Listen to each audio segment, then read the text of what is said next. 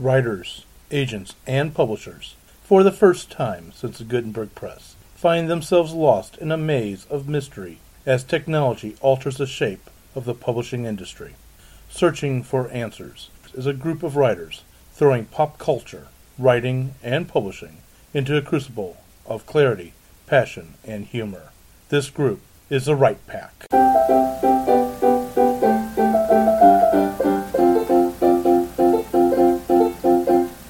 Welcome to Write Pack Radio. This is David Allen Lucas, your host, and we are continuing today with a conversation we started two weeks ago on traditional publishing versus self publishing versus hybrid publishing. I personally write mysteries, horror, and poetry, and with me today is. Jennifer Stolzer. I'm author and illustrator. I specialize in YA and children as well. I'm Peter Green. I write uh, biography with social history and uh, military history and Patrick McKenna Mysteries. I'm T.W. Fendley. I'm the author of Zero Time Historical Fantasy, and I've also got an audiobook out named Jaguar Hope. I'm Fedora Amis. I'm president of Greater St. Louis Sisters in Crime.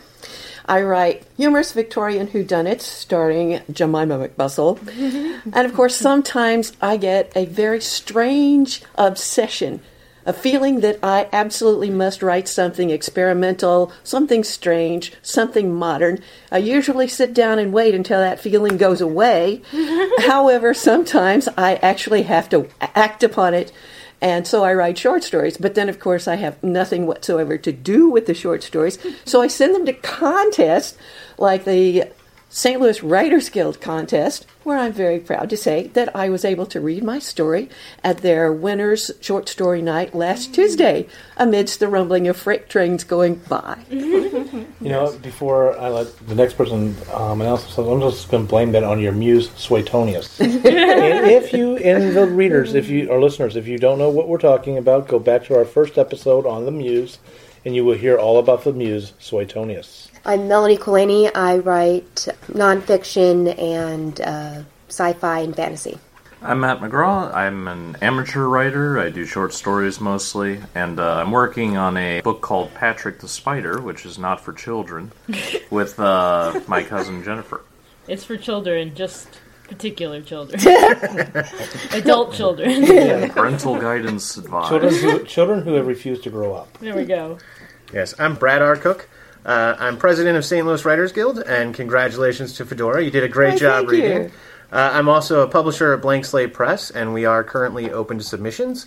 And I am a writer of historical fantasy, and my uh, first novel will be out later this year.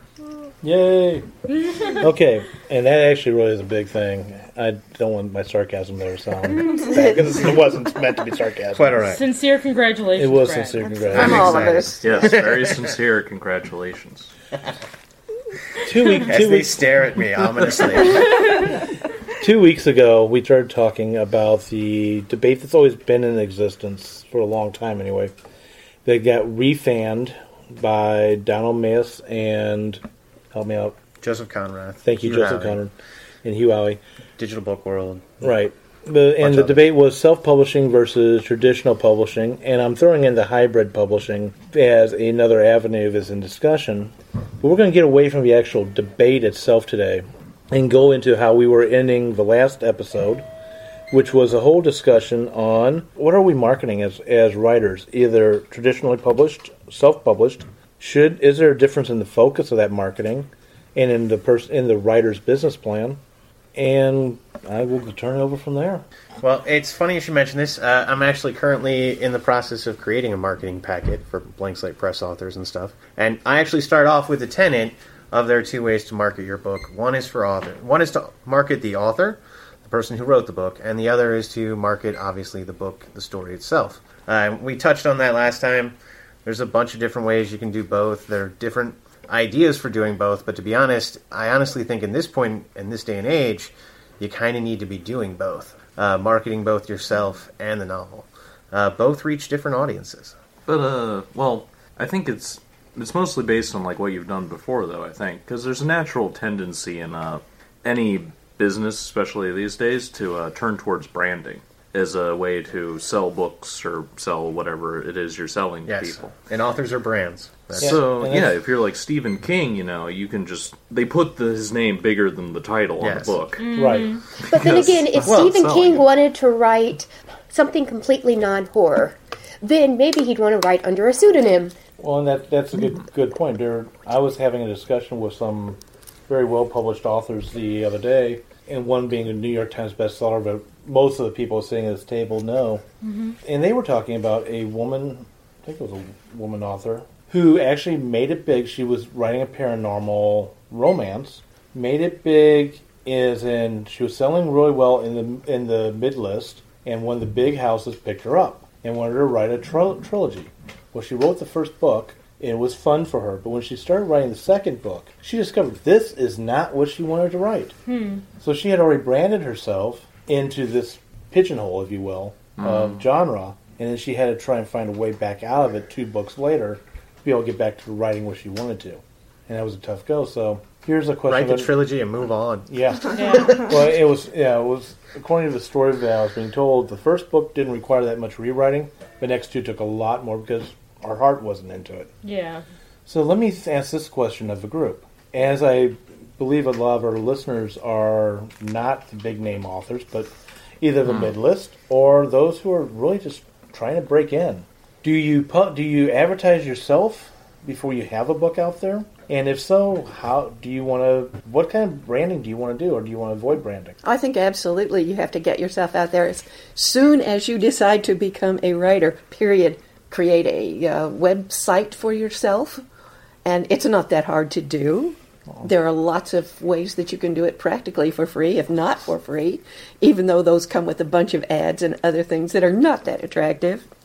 And certainly anybody can get on Blogspot and you can do all kinds of social media and create an audience for your product before you even have a product. And I think you have to. I think that's where I'm at a lot of times, even though I'm not. I've gotten a few things published. I'm still in that stage. And one thing going to say, what Fedora just says is correct from my opinion, but be careful of one thing. Don't become a professional social networker if your goal is to be a professional writer. Mm-hmm. Keep it in balance. Well, it's hard you to have do. to have product. To Well, and yeah, out and that's hype. it. Until Yeah. you have a product, I mean, you're selling yourself so far, but at some point, you're now losing business because you're attracting people in and you have nothing to offer them. Oh. I like However, that it angle. important to start off ahead of time. I mean, they say at least six months you should, but I say as soon as you Yeah, can before as the book can. comes out. Um, Brad, to begin to answer your question from my point of view, uh, at least what I've learned so far is that if you're writing nonfiction, it helps to market the author and his qualification to write the nonfiction. In the case of my World War II biography, I had 400 letters from my dad that my mother saved from World War II. And uh, that helped tremendously, and I think it adds to my credibility. In, uh, in my fiction, I, I market the books, but also a little bit myself because I am I'm a, an architect and I write architectural mysteries. So uh, uh, in that case, I, I talk about all the skullduggery and things that an architect uh, or that works with engineers runs across in the hidden infrastructure. You know, seventy percent or ninety percent of our city is hidden underground, and and that's where the people that are in charge of all that money and all that construction can do a world of uh, of uh, crazy deeds. I think that's a very good point. What you're talking about there is the equivalent of a hook in a book. You need to start off with something that will grab interest, at least interest in a niche market of some description. And what you're talking about there is creating a platform, a group of people who is interested in whatever you have to say. Yeah. And that is the basis of a street team, if nothing else. Um, exactly. And it's my opinion that there are, there are two tiers. You'll always sell books to your friends and family because they love you. And they should be buying your books because they have to express their love for you somehow.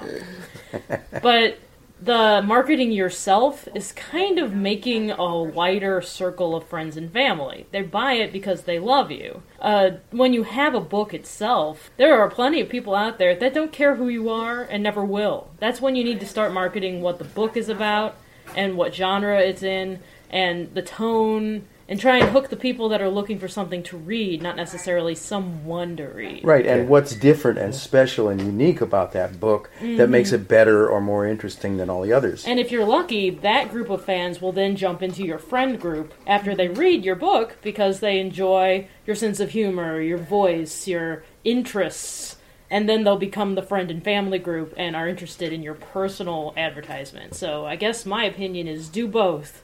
While you don't have a book, focus on you, and when you do have a book, focus on that with also not forgetting you. Right. Well, and what- definitely don't want to forget yourself because one thing, a lot of the really successful writers are the ones that still reach out to the fans Mm-hmm. and will respond to the fans. They don't hire. Oh, I'm gonna sit here and hire Brad to answer all my emails and post on my Facebook.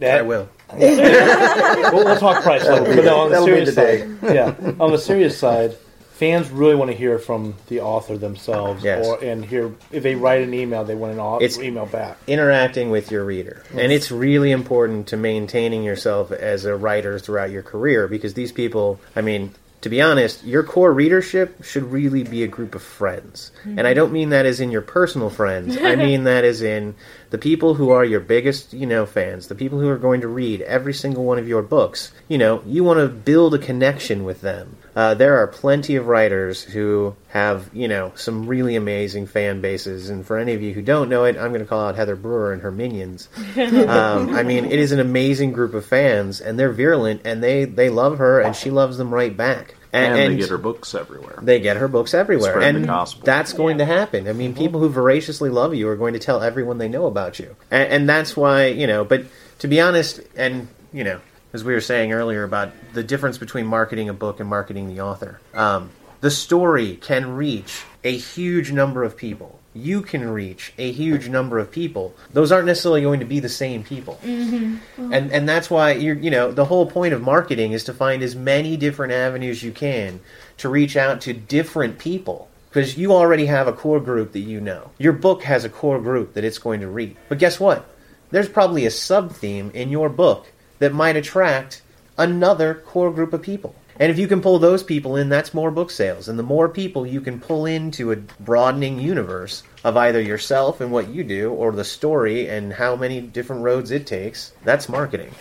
Melanie, you had a question? Well, I was just thinking, it this gets complicated when you write very different types of books.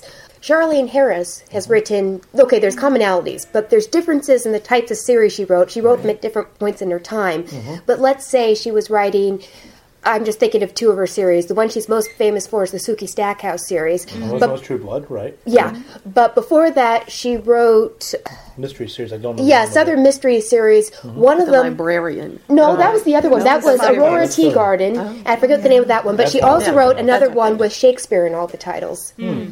But anyway, those all three of those, they were all mysteries, but they were very different types of mysteries, and there were mm-hmm. some commonalities. But frankly, if you write like the True Blood, you wouldn't necessarily like the Aurora Teagarden, and vice versa is mm-hmm. definitely true. My mom loves mm-hmm. the Aurora Teagarden ones, but she wouldn't like True Blood.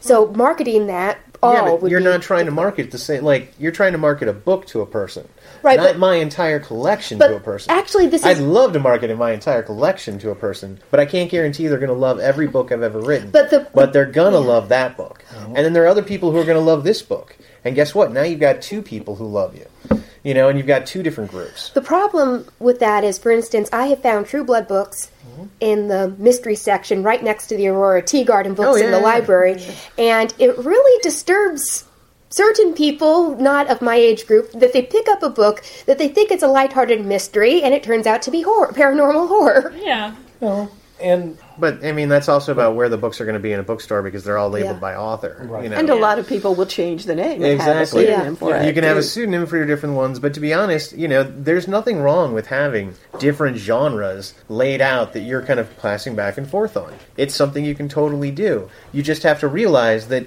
maybe you're not going to carry every audience over, but you're Yeah. going to carry some. May I say something? Tell you a little story.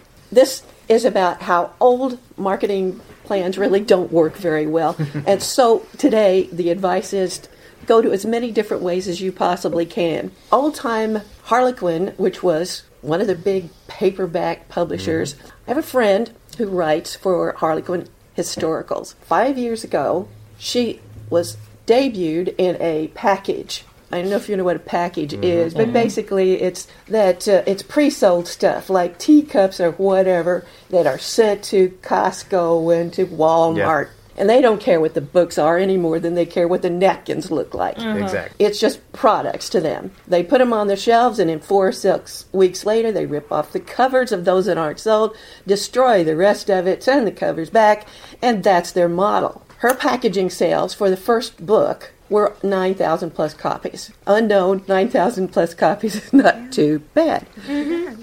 She's still in that same program. The most recent one was less than 5,000. It's showing you pretty clearly that that is a model that no longer works. It's a marketing model that does not work.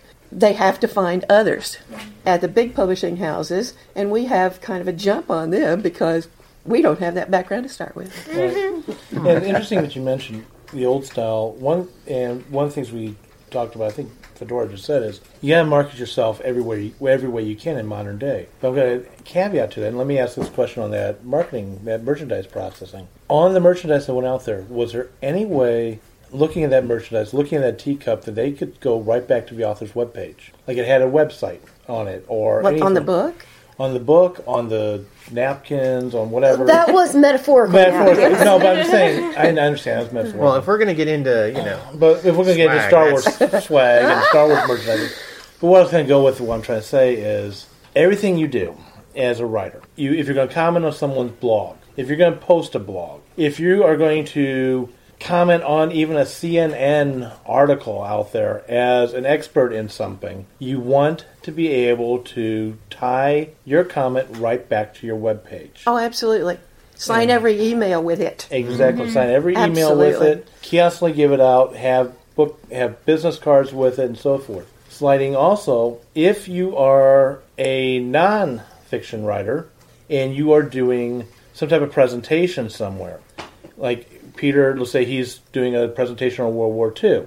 People are going to want his book because they want to take a piece of him home with them if they really enjoyed his talk, and his wife really does not want to release him physically they, they really do want to take a book. So if you are doing nonfiction, have a book. If you are writing fiction, get yourself at into panels at conventions and have a book. Because once again, if you've never gone to a convention where as writers, you're in for a treat, go. They usually will talk a lot about the industry, but again, the audience wants to take home something of that person. And if you don't have any books, if you don't get the books distributed there, y- y- you're losing out on a chance for a sale. Even if you are an unknown, when you go in, somebody just discovered you, and now you have that chance. And in the process of all our talking, Kathleen, my co-host, has been here. Kathleen, nice of you to show up. So, quick Aw, introduction, thanks. Kathleen. Um, my name is Kathleen Kayembe. I write under the pen name Kaseka and Vita. Um, GLBT romance, paranormal fun stuff, urban fantasy. Yeah, that's me. Kaseka and Vita. So, moving on with that. What so were we talking we about? Let's kind of jump into Excellent. something. We were talking a little bit about the previous kinds of marketing where you Mm-hmm. would do some packaging and get get your books into stores, which was really successful for a long time. And a lot of things are changing now. And one of the things that I I have really liked the best, uh, you know, both as um, starting out with a small press and now I'm into becoming a hybrid author because I've got my book out um, through Create Space now, so it's independent. But uh, one of the biggest things for me has been Goodreads, and you know things like Goodreads and uh, library. Uh, what is it called? Library Journal, whatever it's called.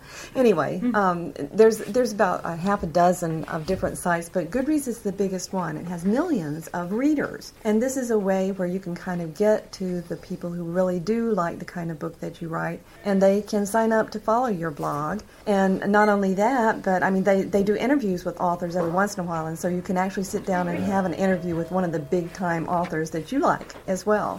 So it, it's kind of exciting that we have this capability to do those kind of things now. Let me ask this question. Brad, you're you're a traditional publisher, and you talked a little while ago about going out and having these um, platforms or these packages for writers to to advertise them. As traditional publisher, you basically you try to get them to go to various events, and the writer has to push themselves. And you put them in a catalog.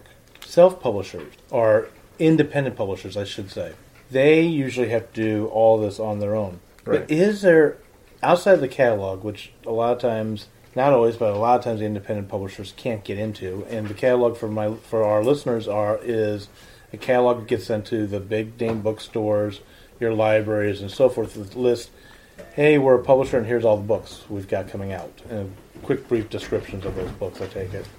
Yes. So the question is, is there a difference in how to market between the two? Er, because I don't want to bring up the whole entire argument between Donald Mays and the self-publishers, but the thrust of that was, well, the traditional publishing is broken, self is better. No, traditional is better. We do all this other stuff for you. But when we pull aside the opinions, when we pull aside the money, which is huge on both sides for advertising, the process of that advertising, is there any difference? Okay, there is a difference. Uh, it comes on many levels, uh, and on some of them, I would say there's less of a difference than you'd think. Um, so the first is money. Um, your big traditional publishers on your biggest books, and these are the big guys that everyone's going to read. I mean, they literally have fifty to a hundred thousand dollar marketing budget. That's the marketing budget. None of us could ever hope to, to do that. And, and I myself at Blank Slate Press have nowhere near that kind of a marketing budget. I'd love one, but no. Um, so Maybe someday. uh, yes, someday that'd be nice. Um, but the the kicker is, so you have the catalog, and the catalog is probably the biggest one. As David was saying, that catalog gets you in front of the biggest buyers. Um, every distributor puts out a catalog, um, so and it's your distributor really who's doing the catalog, and so they're you know the buyers are really going to just a couple of distributors, going through all their catalogs, and that's what they choose. There are ways for self pubbers to get into that. Um, you can go through Ingram and stuff like that if you can get distribution through or listed through various ways through Ingram. Um, but the point is, is then you're going towards the back of the catalog. Does that matter if it's a good book with good sales? No. Um, and that's the kicker. If it's a good book with good sales, it's going to help sell. Um, it's really still up to the author to really push a book. Um, the kicker is with a publishing house uh, is that not only are you pushing yourself, but then you have somebody else pushing you. And they're not just pushing you, they're pushing you and everyone else who's an author within their house. Um, and then most of those authors are then pushing everyone within their house. So you've already got a built in network. That network goes out to others. Can you build your own network? Of course. Um, you know, and that's the point of self publishing. You can do a lot of this work yourself, and probably should be doing a lot of this work. Um, the kicker is, is, is there anyone else doing some of that work for you? Um, and for most selfers, no, but that's not bad. I mean, to be honest, in this day and age, you're only going to get so much help from any publisher you go with. Um, they're doing a lot. You know, publishing houses do, you know, they'll hold events. They'll maybe arrange some signings for you, maybe help you get some signings. More importantly, maybe they're going to pack in three or four of their authors to a signing. You know, agencies do this too. If you're with an agency, uh, agencies will often arrange an event that, that has all their, you know, the agent's clients there. Um, so, and you know, an event with three or four writers is probably going to bring more people to it than an event with one writer. But you know, it really is about sales. It really is about your push. It really is about your online presence, as we were talking before. You know, that that's really the core of everything.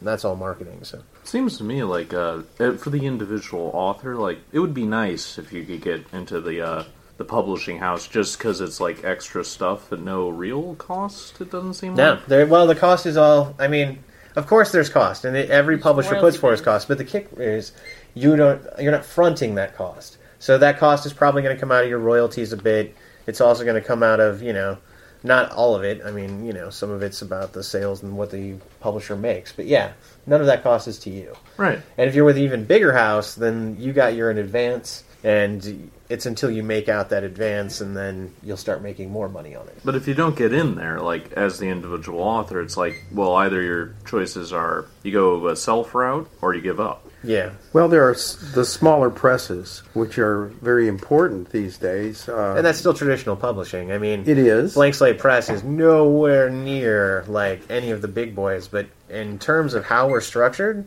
there's no difference. But in a sense, you're a little more accessible than Oh yeah. than Simon and Schuster. Oh yeah, well, And I'm you're- more you're willing, willing to take to- risks on certain books than Simon and Schuster is because I don't That's care if a need. book, you know, if a book doesn't necessarily sell as well as all the other books on my list, I'm okay with that because I, I if I'm putting out your book, it's a really good book, and I'm mm-hmm. 100 percent behind it, and I really think it's a great book. So I want to see it in print form. But if it doesn't sell as well as the other like 10 titles I have, I'm kind of okay with that.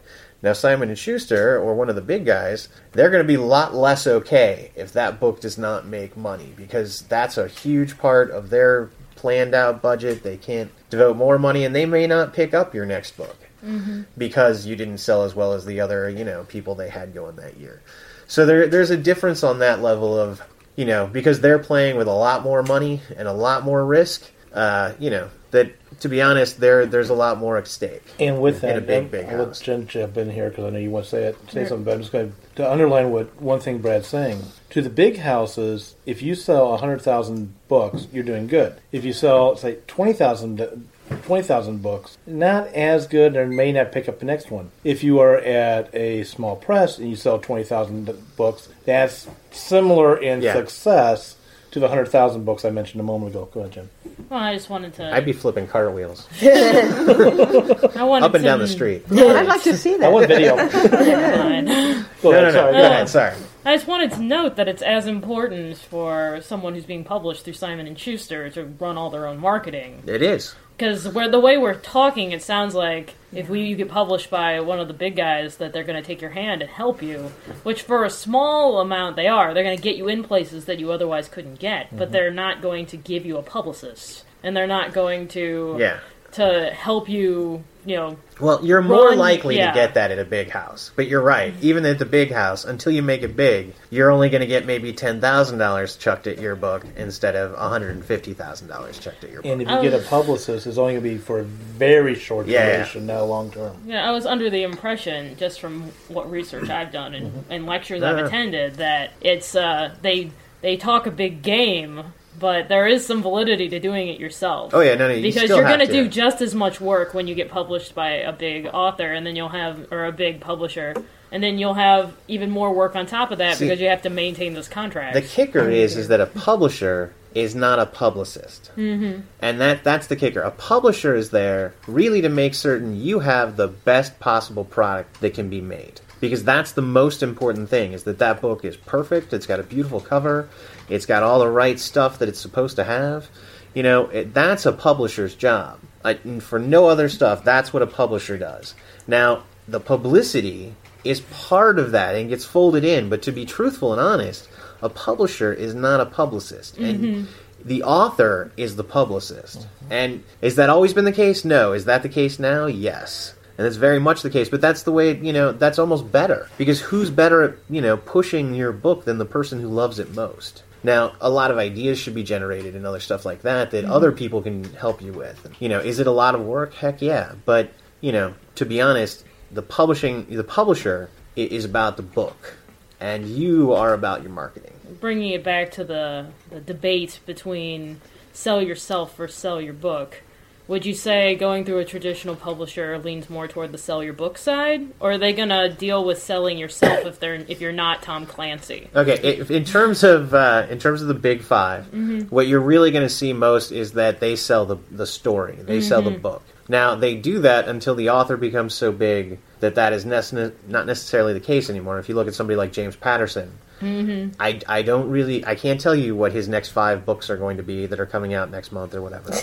But um, But my you know, grandfather will buy them. Yes, a lot of people are going to buy them, and they're going to buy them because it says James Patterson. As you were saying, you know, Stephen King's name is bigger than the title of his books Yeah. and some of his things, and they do that because that's branding the author.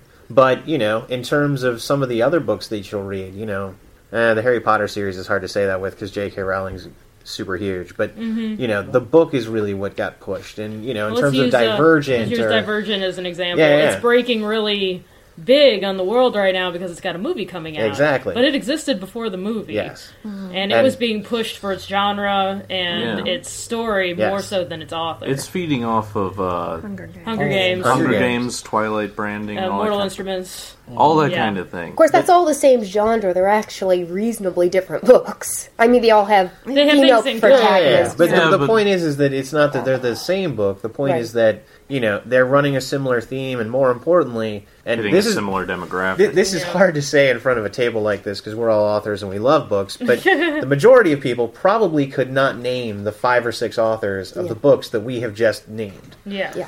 You know, they can name the book Divergent. Everyone loves Divergent, but do they know who wrote it? Not necessarily. And however, with Stephen King novels, that's you know, I don't even necessarily know the titles of all the Stephen King books because I'm like, I know the story and I know it's Stephen King. I'd like to say something. Hmm. That is, that I think there are a lot of independent writers out there who are doing something right. Mm-hmm. Now, I know a lot of people don't think Hugh Howey's numbers really add up to much or to make a lot of sense, but this is what he said about the 7,000 bestsellers in Amazon's most popular fiction genres. That was mystery, thriller, sci fi, fantasy, and romance. And his results for that one particular day, which he may have cherry picked, I certainly think he might have, showed 35% of the titles were self published and another 18% were by a single author with no publisher listed. And uh, check my edition here, that's 45, 53%, more than half of the top 7,000 bestsellers at Amazon Does were not from the big houses. That's all ebooks. Those- those are all it's on- ebooks. all ebooks. Oh, okay. Okay, I, I think the way he gets that is I suspect No, no, well, the real first quick, if you- if thousand you want- make up most of the sales. No, no, no. If you want to, check it out. Um, uh, Digital Book World put out their response to Hugh Howey's numbers, uh, questioning them and saying why they questioned them. So Yeah. you can read the Digital Book World blog. David had a uh, link in the last one about those numbers. Uh, are they true? It, it doesn't matter almost in a sense. Um, what it really represents, though, is that, and what Howey's numbers show is that, yet again, of self publishing, the people who make the superstar ranks, and this is true for traditional publishing, and this is true for self publishing, the people who make the superstar money, the people who make the best, represent the smallest chunk of the industry. You know, the, the people who sit on every bookshelf in every Barnes and Noble, they represent 1% or so of all the writers. The one percent. You know, Hugh Howey, Joseph Konrath, and the other, you know, Amanda Hocking, and some of the other self pubbers who've sold over a million books and everything, they represent 1% of self publishing. Mm-hmm. So when you it doesn't it almost doesn't matter the rules. And it doesn't matter the the money. It doesn't matter the numbers. When you come down to it the top successful most successful people in anything are still going to represent the smallest number of that industry. It doesn't matter. It's just i don't know. Okay, so um, I'm not sure if this has been covered yet, but it sounds like there's been a lot of marketing talk and um, big publisher talk. And something that I had wanted to talk about um, when we previously had a conversation on self versus traditional publishing was how what we write and why we wrote it determine how we choose to publish it or if we choose to publish it. Um, because, like, there's Charles de Lint. He's got an open pen name to publish books that uh, are not in his usual genre. They're darker than his usual fantasy, but you know, people know it's him. And he also sends out chapbooks every year to friends and family in lieu of a Christmas card. So that's publishing, and there's all kinds of other things that people do, like publishing stories online on their websites for free. Well, So- you were Fedora was just mentioning at the very beginning that uh, when she uh, wrote, writes a short story, it gets sent off to contests because Yeah. you don't publish short stories. Everything else to do with it. But for the writers that do, like, how do you even classify them, and should should you bother? And I think you should definitely bother because you'll confuse your audience if you don't. well But- to her words i mean the the beauty of the of the time we live in Exactly. is that you can publish anything and you can publish it in so many different ways that if you want to send a chapbook out to all your friends and family at christmas which by the way is a great idea i'm going to start stealing that I totally want to do that. um, but yeah, so if you want to do that, that's fine. But the expectation is that that chapbook is going to go just to your friends and family. You know, it, it's not like you're expecting that chapbook to then suddenly take off and become a, a New York Times bestseller. You know, and, and that's the ticket. So know exactly where you're going. Like we were talking the last time with uh, Peter's book. You know, Peter's got two very different books. Uh, one of which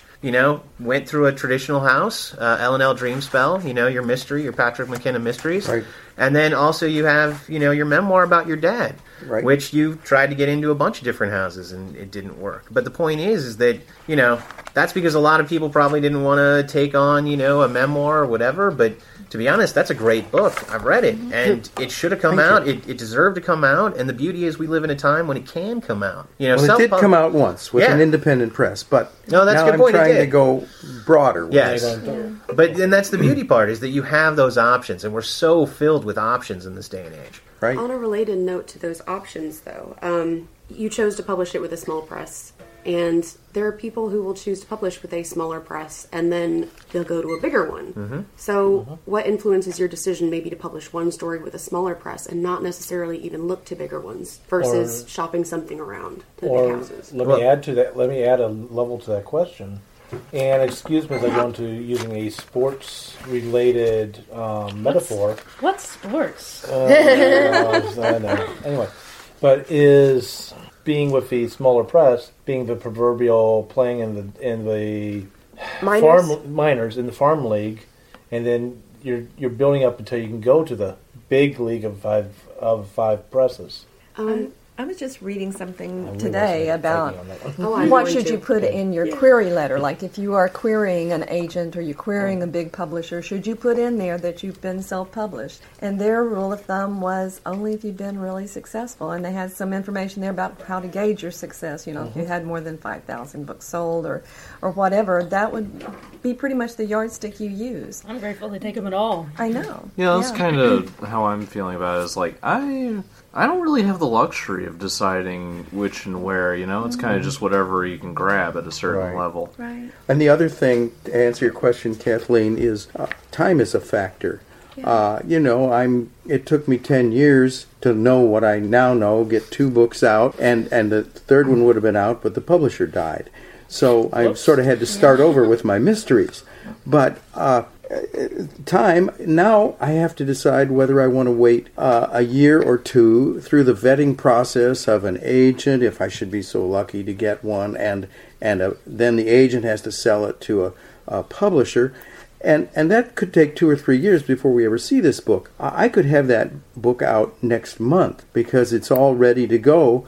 And and so frankly, you know, I'm not getting any younger here, so I'm thinking maybe it makes sense to get it out there, see how many people I can get to like it, public, uh, you know, publicize the heck out of it, and and see where I can go with it. time, time. I mean, that's and, and this is where Konrath and, and Howey were right. I mean, time is the big crux in, in big publishing, traditional publishing. That's their problem because it does take at least a year for a book to come out. Sometimes two, depending upon at which point in the process your book gets put into the queue. Does that mean ain't nobody got time for that? Well, they're institutions. You know, they're Well, it, there's a lot. their nature is Yeah. to be sort of solid. I see you two are high fiving over there. Um, sort of solid and slow and not easily like toppled. They're not going to take you know big uh, unnecessary risks, and that's why they're still around. Is that they kind of play it safe and slow. Well, yeah, and they do it well. You know, their motto must be "We grind slow, but exceedingly fine." the kicker It's here, like no, the reason it takes long. No, here it is. Just is. The reason it takes long for about two years or whatever is because they're selling the book before it comes out. And for most self-pubbers, and for most, you know, the way the new model is to sell the book once it comes out. Mm-hmm. You know, the old model has always been the book gets sold before it comes out. Walmart's already put in its order for hundreds of thousands of copies before that book ever hit the shelf. That's the way traditional publishing. The big five really work. Offload the risk onto the local bookstores and all everyone Well, else. it, it's it's about knowing if it's a hit or not. If if if Target wants it, Walmart wants it, Barnes and Noble wants it, you know you've got a mega hit. You've already sold a couple of hundred thousand copies. The book's already sold. The money's already made. You run it to the printer. Boom, it's done. It's you know, but that took time. You got to get it in a catalog. You get it in front of those buyers. Those buyers have to make those decisions. You know, all of that is where that built-in amount of time comes from. Plus, then there's the working on the book and all that kind of stuff. But it really is all that selling ahead of time. You know, and and that's the difference. Whereas for most, and you're right, a self-pubber can have a book out in a couple of months, and it's a great product and it's right, and then they're going to push it everywhere they can. And and that's the difference. That's really that that fundamental difference. There is the book being sold before it comes out, or is the book being sold once it's out? Let me ask this question of the group before we run out of time. I know we're getting close to the end, but we're not there yet. the owl is not appeared. The owls, yeah. Um, what pretending pretending for example that I am brand new to this game, which I'm not, but pretend for a second, and I come up to you, any of you, and say, "What are the dangers of being self pub or being traditional pub? Are there dangers in it? Is there Oh yeah. people to be aware of? Is there landmines?" Oh, Predators scammers. editors. Yeah, okay, let's start off with the big one, and that is your vanity presses that are going to charge you mm-hmm. several thousand dollars straight up front to give you a book. And, and check all of them on Preditors and Editors because there are too many to list. Yeah. Yes. Okay. There's a then- site for that. And there, Yeah, there yeah. are agents that demand fees for absolutely everything that, Yeah. that you really shouldn't have to No, pay. you should never pay. The, the kicker is always you should never pay. You should always be paid. Now, in the self pubbing model, that is you should always hire, and you should never just, you know, you should have an invoice for that, not just hand over a bunch of money to somebody. Agreed. And um, stepping back for just a second, we said predators and editors. For the listener, if you don't know what that is, it is a website that lists predators are in the publishing industry, agents, and so forth. And predator is spelled P R E, then the word editor. Yeah, preditorsandeditors.com. Yep. Preded.com. Yeah, prededit.com. Preded.com. And predator is actually spelled like editor, Yeah, that's what which I'm is a saying, predator. misspelling of Yes. predator. Could we link But that it's on our funny. Facebook page? I'll or- say about that. Yeah. Um, I'd like to go back to something that Peter said about time being a factor in how he chose to publish his, his book. I think that success, and um, someone's idea of success, everyone's differs. So something that a person who absolutely wants to be in the spotlight thinks is terrible sales, someone who just you know wanted their voice to be heard would be like pretty stoked. So um, I don't know that everybody is wanting to, as you said, David, go to small publishers to build up to bigger ones. Like there are a lot of factors in it, and I don't know. I was talking to someone um, at a writing conference, and uh, she wrote a book. It seemed pretty good. I didn't read the actual book, but it seemed like it had a real good shot of actually getting published at least a small press. Mm-hmm. She sent it. She didn't try and shop it to agents. She sent it directly to publishers. And she said she got a couple of offers from publishers and chose the better one. Now, I don't know if she sent it to vanity presses or actual legitimate small presses, mm-hmm. but either way, she was happy to have her book out. She mm-hmm. didn't particularly want to get, she didn't care so much that it was the best place to publish it, that it was a place to publish it that got a, you know, the book out that she, she wanted, wanted out. an audience. She didn't want a specific audience type or an everyone in the world audience. well, she didn't care to be about the everyone in the world, but I mean, I think she she wanted to see her book in print.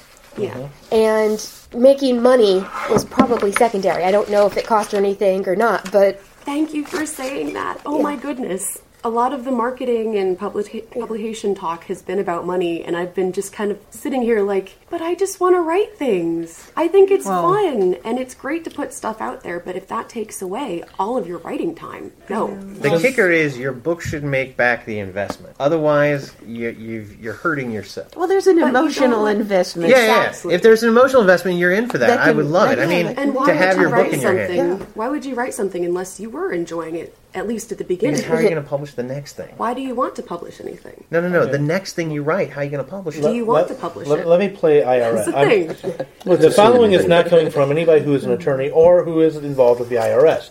I have to say that because I am a paralegal. Um, that way I don't get myself in jail for some of the stuff I could say. Um, but it all depends, really, Kathleen, on what you're saying. Depends on what are you doing with your writing. Are you treating it like a business? In other words, you're taking taxes off from your income tax for various business expenses, or are you treating it like a hobby? There are plenty of people. Let me step out of publishing for a second. There are plenty of people who do crafts. That's a hobby for them, but they go to the craft shows and they sell their stuff. Do they take that off their taxes? Well, if it's a hobby, technically they shouldn't. And I, I'm not in the field that I can even give any advice to that. But if you are going into the writing as a business, then it turns around up to you and you've got to treat it like a business. If you're not doing it that way, then you can end up in a lot of trouble with yourself, your readership, if you have an agent or a publisher, and as well as with the big ugly people wearing gold shields to come up and knock on your door and say, "We're going to do a tax audit."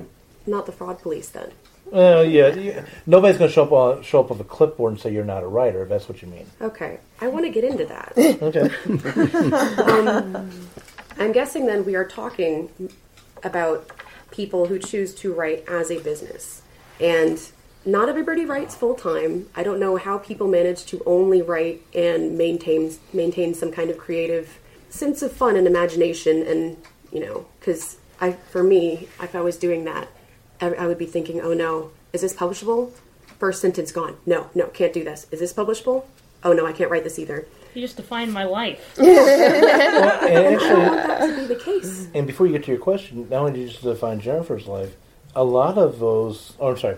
I, I can't. I, let me avoid that. Several writers uh, or several authors I've spoken to who have gotten that big signing, and now they've got three books that they have got to put out after their first one got accepted. Run exactly into that mental mindset of, oh my god, oh my god, am I able to really do this? And some of those are big name um, New York best times bestsellers that have run into that question and think that they're pulling off a fraud. They're not a writer. They're not at that level, but yet here they are. Okay, but psychological hang-ups aside, Uh-huh. uh, what I have read, and uh, comes up again and again by writers who've been around for a while and have a number of books, is the more books you manage to put out there of good quality, they have to be of good quality, uh, the more likely you are to sell. Uh, I noticed when I put out my second book, there was a lot of interest in my first one. So the, I only have two to, uh, you know, that have been out there to compare. But but they say you have three or four, and suddenly it gets a lot more interesting. Your next book will always help sell The every book you've books. ever written. Yeah, because if somebody new finds you, they go, "Oh, I wonder Yeah. what else he's got in his backlog." And this is why series books do so well. Mm-hmm. Right. Because the third in the series will sell the first two. Well, that's kind of my theory about trying to get my short stories out there. That's my project this year is to try to get. I've got a backlog of short stories. They run shorts on Kindle, you know, and audiobooks, and you can do audiobooks for free, uh, co- cooperating with actresses and actors, Yeah. which is fabulous. And Jaguar know. Hope is awesome, so totally get that. So anyway, I'm, I'm getting out all my short stories, a lot of which have won contests, because that's what I do with my short stories as well. And uh, so I'm trying to say, okay, this is the year I'm going to try to get as much stuff out as I can while I'm working on the next book, and uh, then hopefully. You know, by the time that this next book comes out, I'll have enough stuff out there to where I can use that to leverage some interest in my new book because it is a tough go to try to find your audience. It's really hard. I mean, even with all the wonderful tools there are out there and all the great friends that you meet when you're networking, it's difficult to find your audience. However, short stories is a great way to compendium to your book. So if they're mm-hmm. short stories that relate back to your book or relate back to the genre, that's all helping to sell the books. You know, that I mean that's a really great marketing tool. And being an author who does not like to do short stories because his mind doesn't want to think about that way, but what Brad says is correct. And another industry, they also do, that has writers because they, they're screenwriters. But another, Five, four, another three, screen, another five. That was just the bomb, folks. That was yeah, this is a bomb to get us to shut up. No. Um, if you look at various um, television series now, they have webisodes Yep. that come out. Those are like the proverbial short stories. I'm going to end this on one quick note, and I'm going to go back to something which we were talking about just briefly here with Kathleen's last question. Is um, there are a lot of times in which those who are writers that do this and we want to make it a business. We have a pay your bill business on the side. We are working for someone else usually, and we've got two full time jobs. And a lot of times, it's hard not to kill your muse in your writing process because you're going from proverbially from one chair to another chair, and your loved ones, your family, and that are like, "Who are you? I don't know you anymore." And personally, to my friends who are still out there that still love me, even though you don't see me for a year or two, I love you too. But it, it is you, you guys are used to that with my with my job, both pay bill and writing. And I don't know if there's anybody here who does not have a full time job on top of their writing, unless you're retired. and I'm looking You got at three full time jobs. Yeah, exactly. And with that, thank you everybody for listening to Write Pack Radio. You can find us on Twitter at Write Pack Radio. You can also find us on Facebook. Just look up Write Pack Radio, three words, as well as on Blog Talk Radio. Theme songs for Write Pack Radio were written and performed by Meredith Tate. All copyrights remain with her. Write Pack Radio would like to thank STL Books for allowing us to record in their office. STL Books is a online bookstore specializing in new and used high quality literature, children's books, and books written by or about St. Louis. Please visit them online at www.stlbooks.com or find their store on the Amazon.com website.